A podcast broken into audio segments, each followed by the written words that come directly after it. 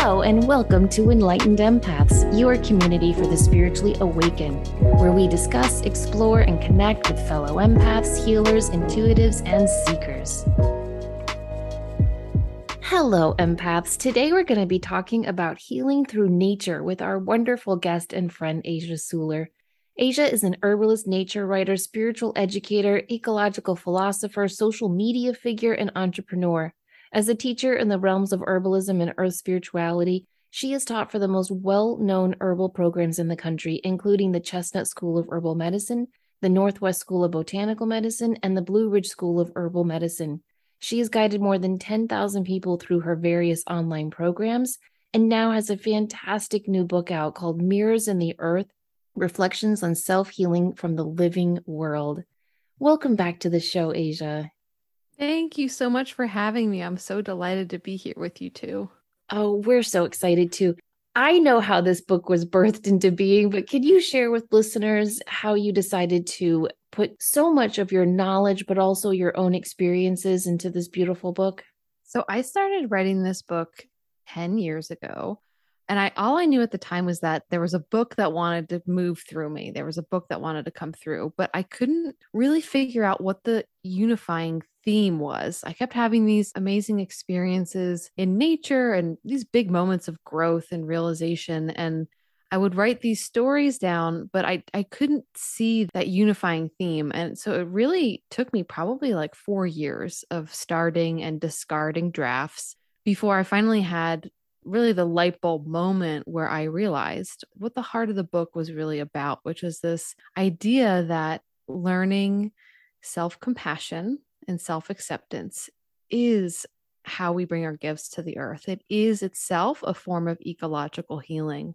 And what I was really receiving from the natural world over and over again were these moments of deep affirmation, of showing me and reflecting back to me just how natural I am and how much I belong and so the book is really written for other empaths and highly sensitive people to be able to look into the benevolent mirror of the earth and see themselves reflected there and start to understand that this journey of really learning how to like value oneself and hold compassion for one's own journey is the very thing that ends up giving you the ability to bring your gifts to this world. And so from that perspective, the earth is constantly trying to show us our goodness and our belonging because at the end of the day, self compassion is a force of ecological healing.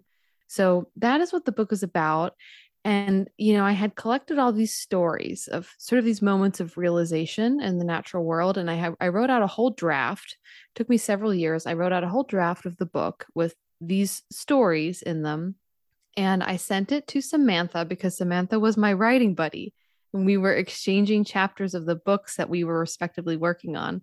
And she read the chapters and was like, Asia, this is beautifully written. And like these concepts are really interesting, but like, where is your personal story? So I had, you know, I had written about these moments kind of having these realizations in nature, but my own story of my own development and realizations and you know just the long road of my own personal life wasn't really in there at all. And i really took her advice to heart. I was like yeah where is my story? And i realized that like a big part of why i hadn't put my personal story in the book is because i still was struggling with this concept that my story was worthy that my story was something that was worthy of being heard and seen and that my story had value. So going back into the book rewriting it, which again took me a few years, and adding my personal story into these parables from the living world really was kind of the the final movement for me in the healing that this book was creating for me in my life and the self recognition and self acceptance that I was coming to through writing it. So, yeah, that is the process of how this book came into being and Samantha, I'm so grateful to you for that really powerful insight that actually changed the whole nature of this book and made it something that is so much more powerful than it would have been otherwise. I am so glad because I remember we would share was it every 2 weeks or every month we would share our writing and and we'd give feedback and Asia you always gave me great feedback. And my feedback to Asia was always like, this is amazing. This is really well. I didn't know what to say because every word, it was like poetry in a book form, you know? And uh I just kept thinking about all the times we've talked and all the stories you've shared starting with your journey at college when nature really spoke to you and, and i just was like i just want that in there too. I want asia in here you know because i love your personal stories so i'm i'm really glad you added that but the book was perfect as is before that i promise you. Oh thank you. Well i'm i'm grateful to you for pushing me to do that because it was healing on so many levels. Well it's beautiful. Go ahead denise i'll let you jump in. Well What's beautiful about this book, too, is you intertwine the importance of reconnecting with nature to really heal that deep stuff that maybe some of us don't want to look at or don't know how to access to free up. And all of your stories interwoven through and your connection with nature. And I absolutely love that you broke it into the three sections of seeing yourself, appreciating yourself, and giving yourself to the world because i think that's what we're all trying to do right now as empaths is say this is who i am. I have to value that and how can i help with this transition? But one of my favorite stories in this one of my favorite segments was when you talked about soul retrieval and the shamanic experience but also with the the moon ceremony that you did. Mm. would you mind sharing that story? That story is from um, a chapter that is it's about trauma and the way trauma functions in our lives. And it's about the way we can really learn how to see and value our own beauty and resiliency in the ways that we meet these traumas that naturally occur. The way that I present it is through looking at the lens of the seasons on Earth.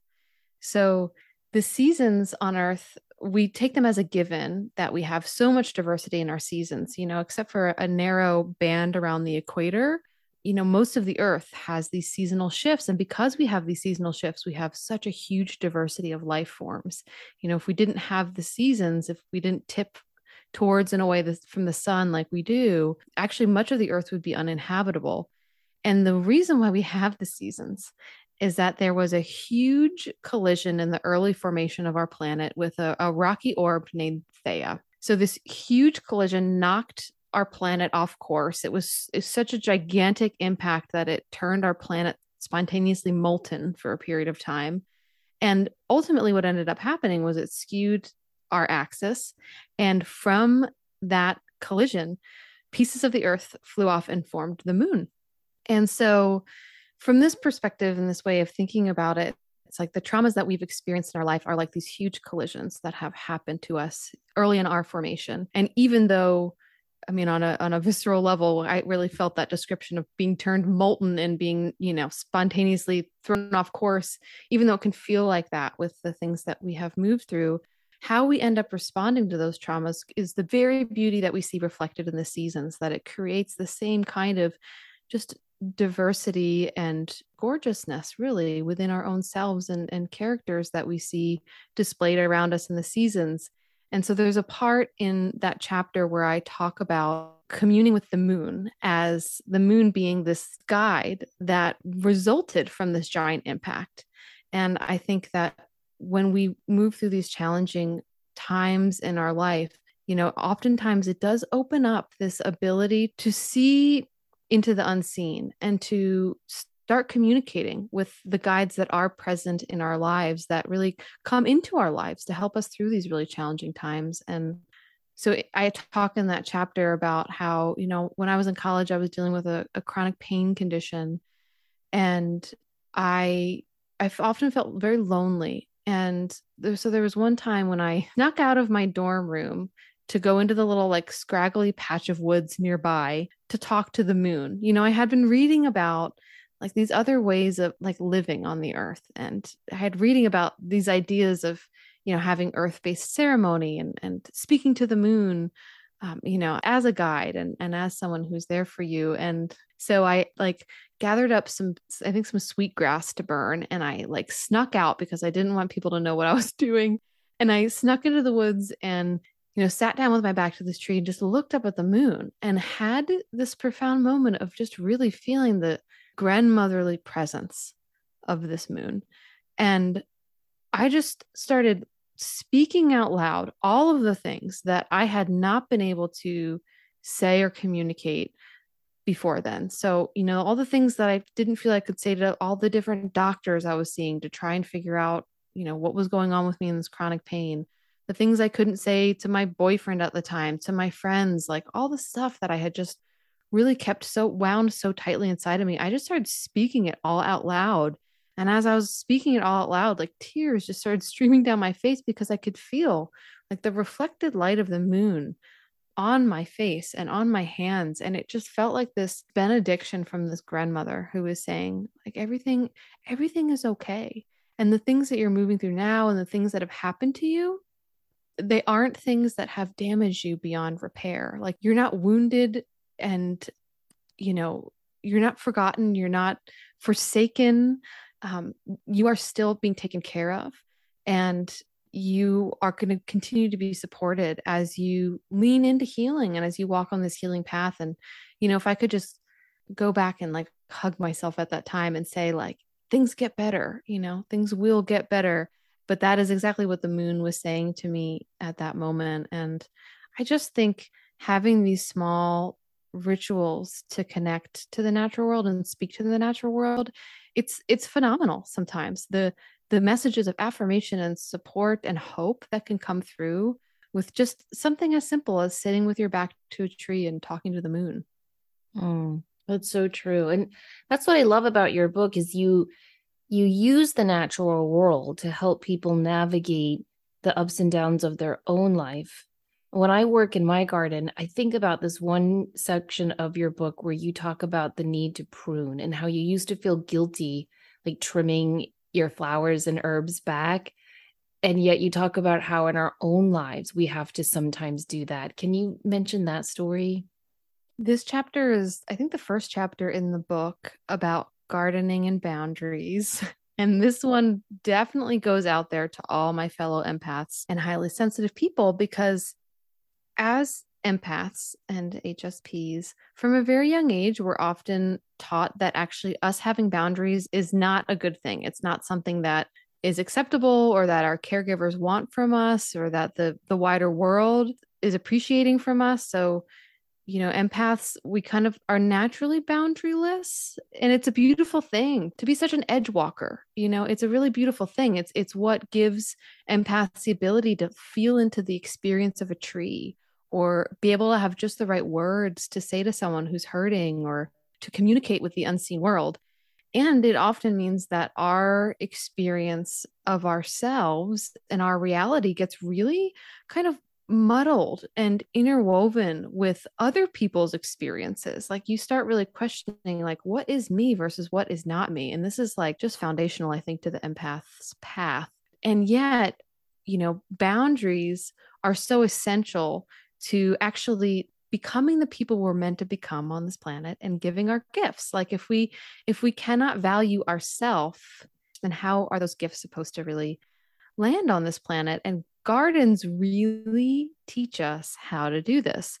So if anyone who's listening is anything like me at some point you probably felt guilty about drawing boundaries. Like it's my job or my role to always be there for someone or you know energetically be available at all times and yet gardens show us that if you want a truly flourishing space a space where you know the flowers bloom and the fruit comes to fruition you need to hold boundaries. So any gardener knows that if you want great abundance and beauty in the garden you're going to have to weed and cut and cull and prune and you know obviously wild spaces are are beautiful too but wild spaces aren't gardens. You know gardens are are spaces where we are consciously co-creating with the planet and often to create more beauty more nourishment and more abundance. And i i, I see our lives as gardens. Like our lives are gardens and we are the gardeners and we get to decide what grows in those gardens.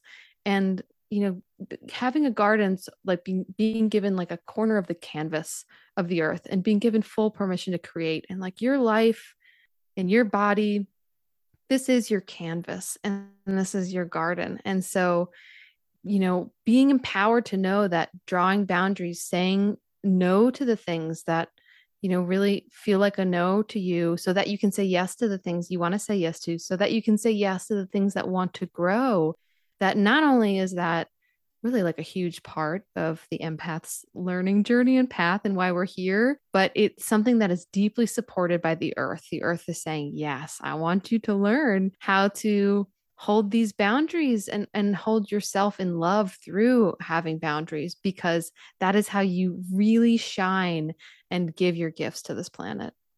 That is so beautiful. Thank you you mentioned the american chestnuts in your book you know the ghost of the of the, the chestnut ghost and years ago I, I ran an employability program for students that i worked with and we were given chestnut seeds to try to repopulate the chestnut population here in New England. And we nurtured these and we had these seedlings, and I was running, we were growing organic seedlings in the program. And oh, we took care of them, nurtured them, and they and there was this big ceremony where they were brought back out and we found these people that were going to grow them and there was a it was a technical high school so they had a forestry uh, and wood harvesting program that was going to go plant them so, it, and I was so excited. I was so, so excited to be part of bringing these trees back. So they did this big ceremony and they took pictures for the local paper and all these things. And then I talked to one of the students in the program and said, ah, we just threw the rest of those away because, you know, they're just junk trees. and I thought, oh, dear God, how could you have that mindset of any tree being a junk tree? So I had some remaining ones and I found key people in the county and I know where the trees are. I check on them every now and again, and they're growing and they're coming back. But I think that mindset of, I, I personally think when you walk into the woods and you feel that stillness, the energy of those trees is still there. And, and we have to have to tap into that right now in order to help with the healing of the planet. So, what is your take on that? Well, first of all, that's heartbreaking that they felt that way. That's very confusing to me that they felt that way. Um, yeah, because so for anyone who doesn't know, the American chestnut was an iconic tree here on this continent. You know, at, at one point in time, like one out of every three trees was an American chestnut tree here on the eastern seaboard. And it, it dominated the forest. And it was a really important tree for so many different species. So, it produced a mast of nuts that fed all kinds of creatures you know from from humans to squirrels to bobcats and turkeys and it just it was a tree that you know really fed many different nations and was a tree you know often the the way it's talked about now in the like the human community is that it was a tree of the rural poor that it was a tree that really it fed folks who were you know living out of the cities who were living you know off the land. And it was a really important source of nourishment you know not just in in recorded history here but throughout prehistory and there's ample evidence that the native people who have called this continent home since the beginning that indigenous peoples actually planted these food forests that they tended these forests and and continue to tend them and that that the chestnut has been and was like a, essential aspect of feeding life here on this continent. And in the early 1900s there was a, a blight that stowed away on a boat from china and came here and quickly destroyed most of the chestnut trees here on this continent. I mean, if you can imagine, within a span of, I think it was like 20 years, one third of the forest died.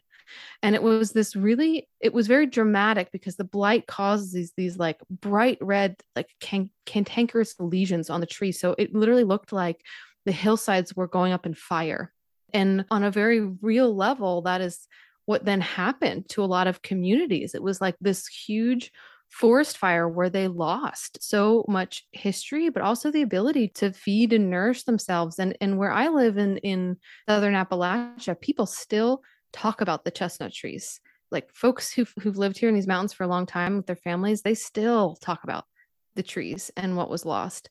So what's been amazing though, and this this chapter in the book is it's a lot about the the magic of the word uh, possibility and believing in possibilities. And so one really magical thing that has happened with the chestnut tree, the American chestnut, is that the American Chestnut Foundation um, spent many years, over a decade, crossbreeding the American chestnut with the Chinese chestnut, which is resistant to the blight because that's where the blight originated.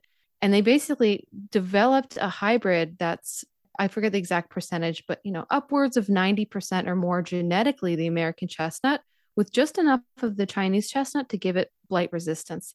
And so now these seedlings, like you mentioned, Denise, are like going out all over the country and being replanted. And the amazing thing about the chestnut tree is it's such a good like rem- remediation tree, which might be one reason why the students said what they said, which is that it, it can be planted in very barren places, like for example, places that um, mountaintop removal has been enacted, that the chestnut tree can be replanted there and help reclaim that land. So it's, you know, to me, the chestnut is an emblem of the power of believing in hope and possibility and this concept that it's not naive to believe in possibility. It's the very force that then frees up the imagination and the creativity that helps us find these these solutions to these very real world problems so i think it's just such a gift that you were able to interact with the chestnuts and thank you for doing your part to reclaim them and, and give the ones that you had left to those who could really see and appreciate their value um, because they are absolutely elders here on the landscape. And actually, with the blight, what it does is it kills the tree when it gets to be a mature age. So you will still see chestnut seedlings coming up from the roots, these roots that are hundreds of years old. They're still sprouting seedlings throughout the woods, which is just such an amazing thing. And so that that is to me like the definition of hope springs eternal. And yeah, it's a beautiful exercise, um, especially if you live in a part of the country here um, in the United States where the chestnuts once really dominated to just go in the woods and speak to them because like you said Denise like their energy is still here. They are still very much elders in this ecosystem and I think that my personal feeling is that they have a lot of wisdom to share with us of how to basically move through apocalypse you know how to move through big time of grief and loss and still come out on the other side. Thank you. Because I think that to me, they're almost a, a guide to help us reconnect with the, the earth will provide for us if we get out of the way and pay attention. And, you know, people are starting to forage now. They're starting to, you know, look for native foods and mushrooms. And I think personally, if you tap in with that chestnut energy, that tree, that knowledge, that ancient knowledge will come down through you and help you become more interconnected with being able to take care of yourself. And it's not just rural poverty or it's it's just that interconnection.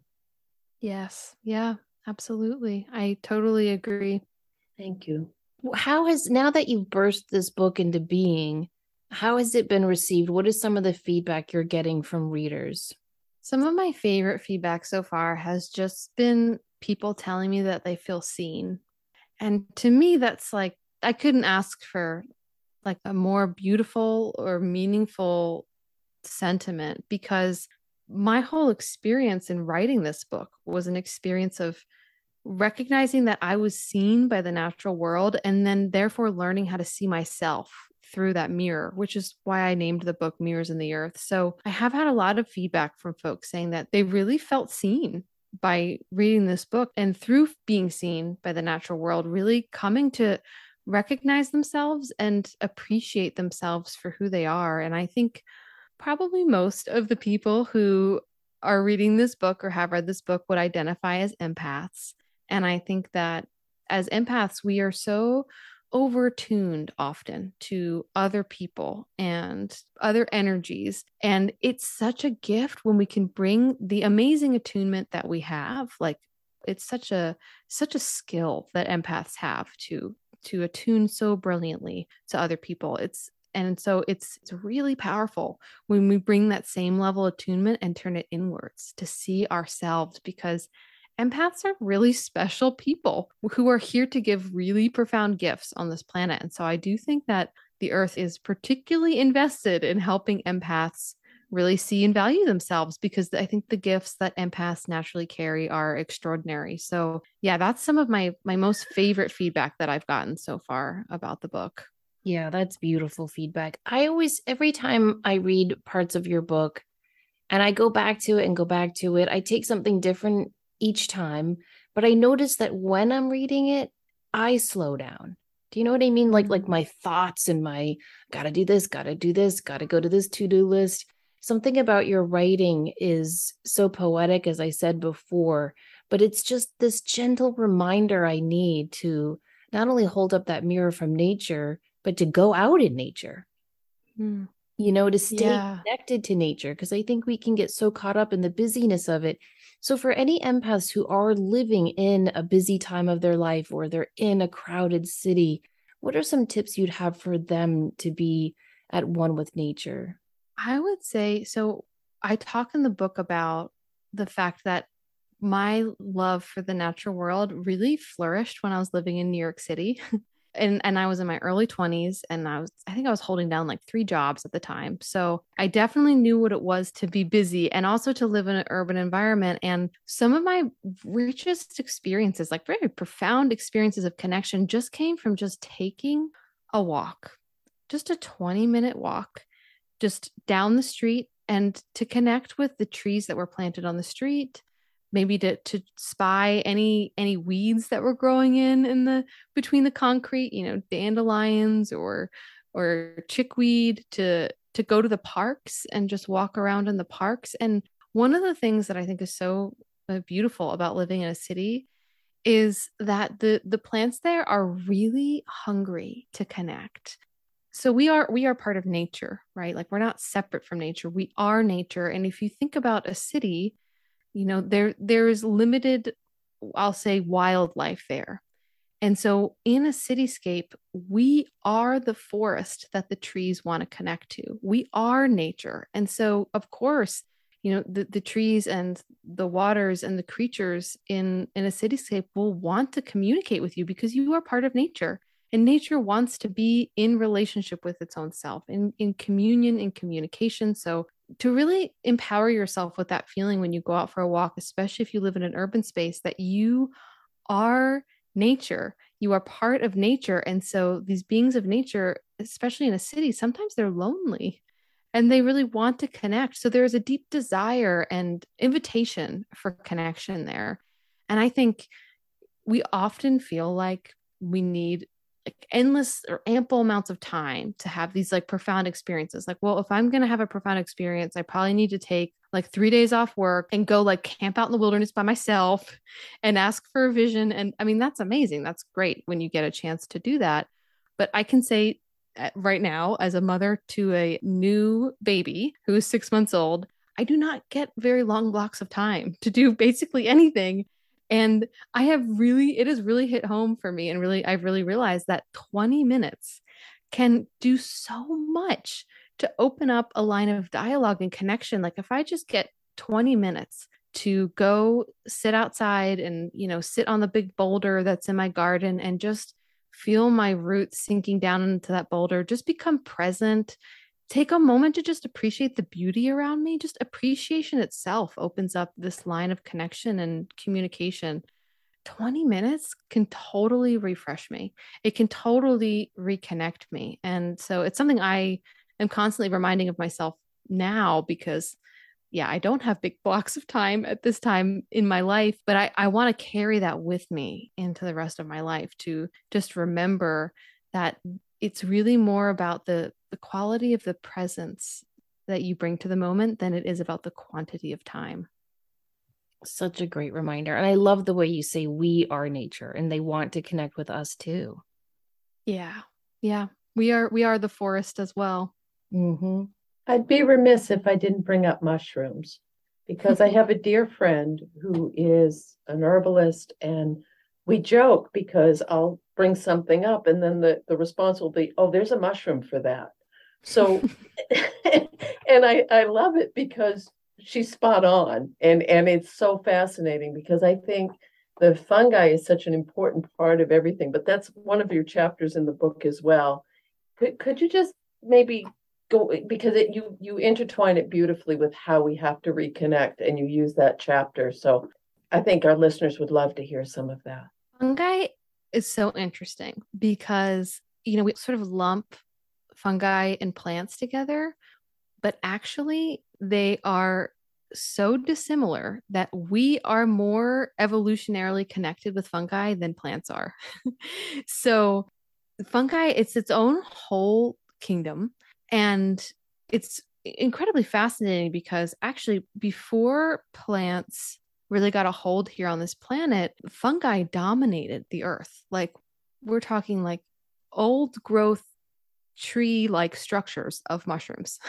Um, that existed in large forests here on this planet. And the fungi really were the ones who came in first and helped turn the mineral of this world into you know usable nutrients for the plants so the fungi really are are the bedrock of life occurring here on this planet and of course plants are what made it possible for us as humans to be here um, so in the book i talk about this concept of mushrooms which are the you can kind of consider mushrooms like the flower of fungi. It's like mushrooms are the fruiting body that erupt out of this unseen underground network of fungi that under underlies our world, the, this mycelium that underlines our world.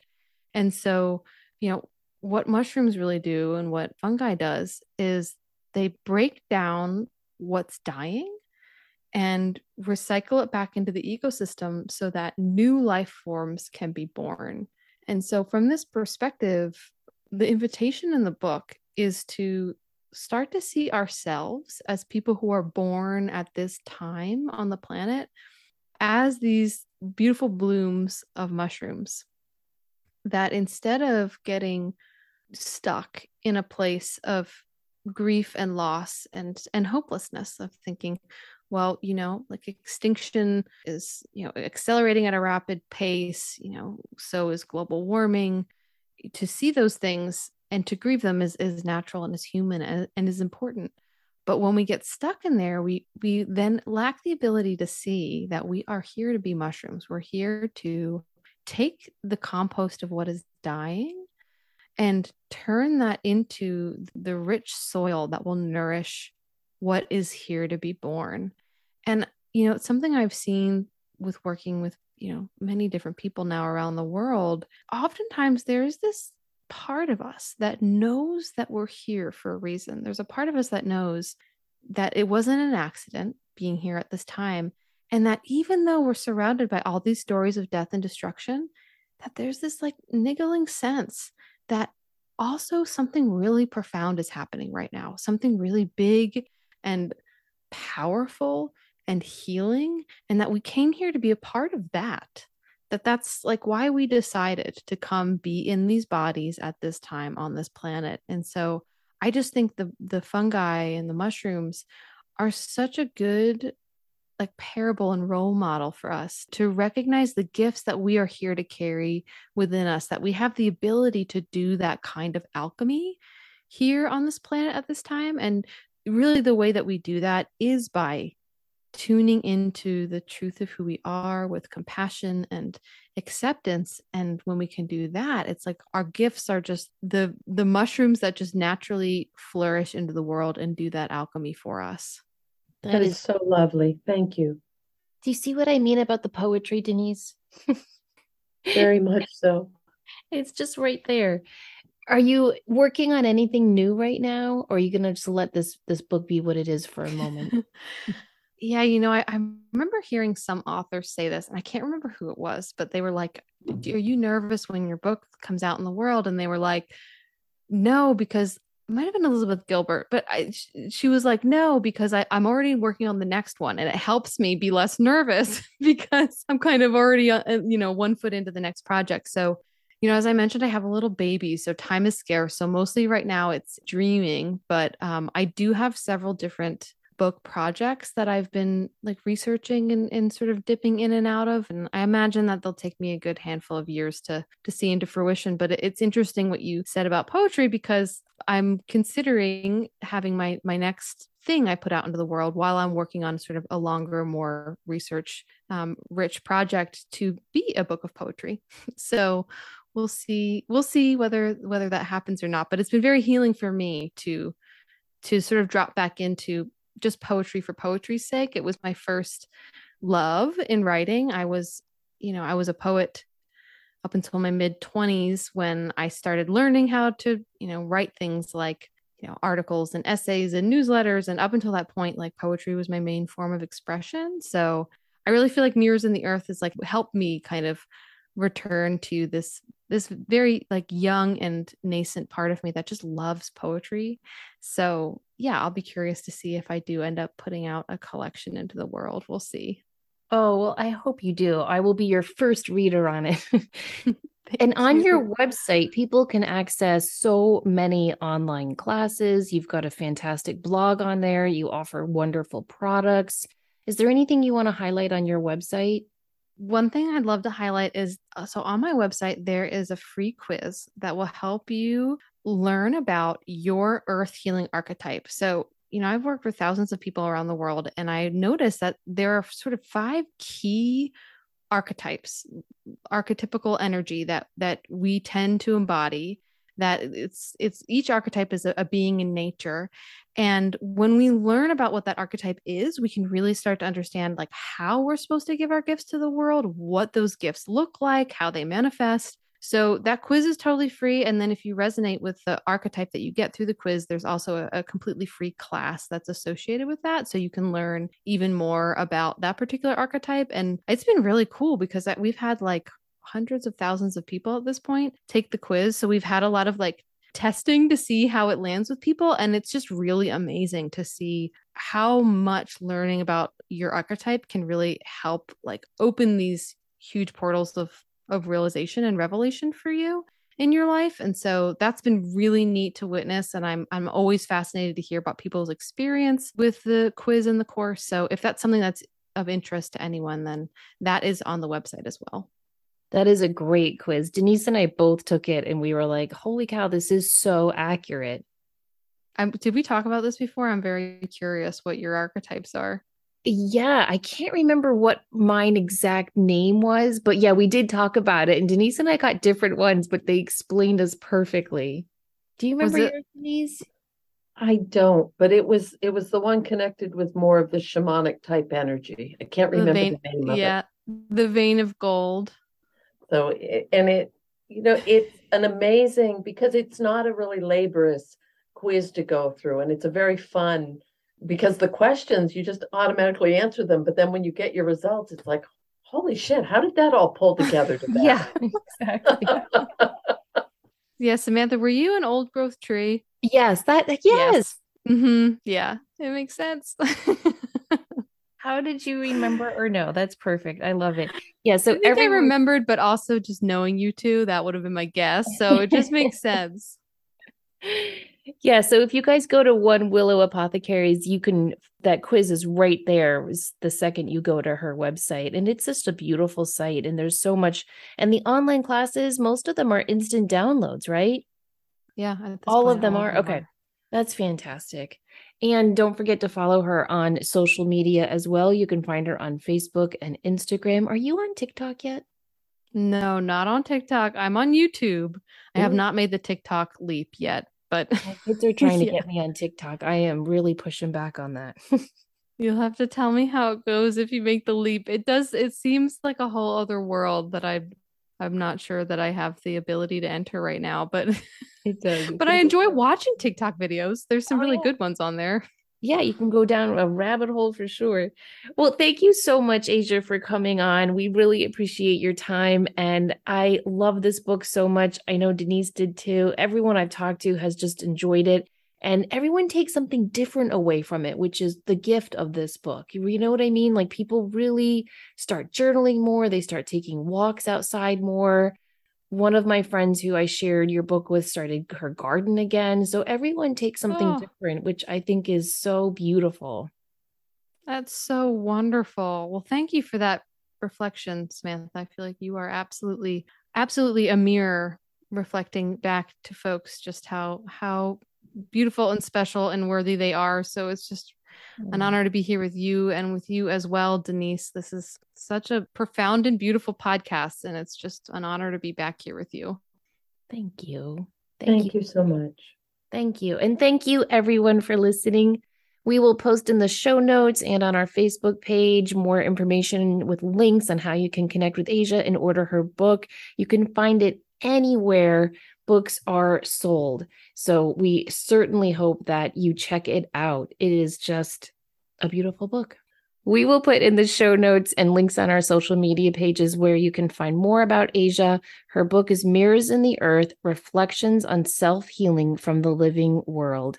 Please remember, as always, to show up, do great work, and share your light.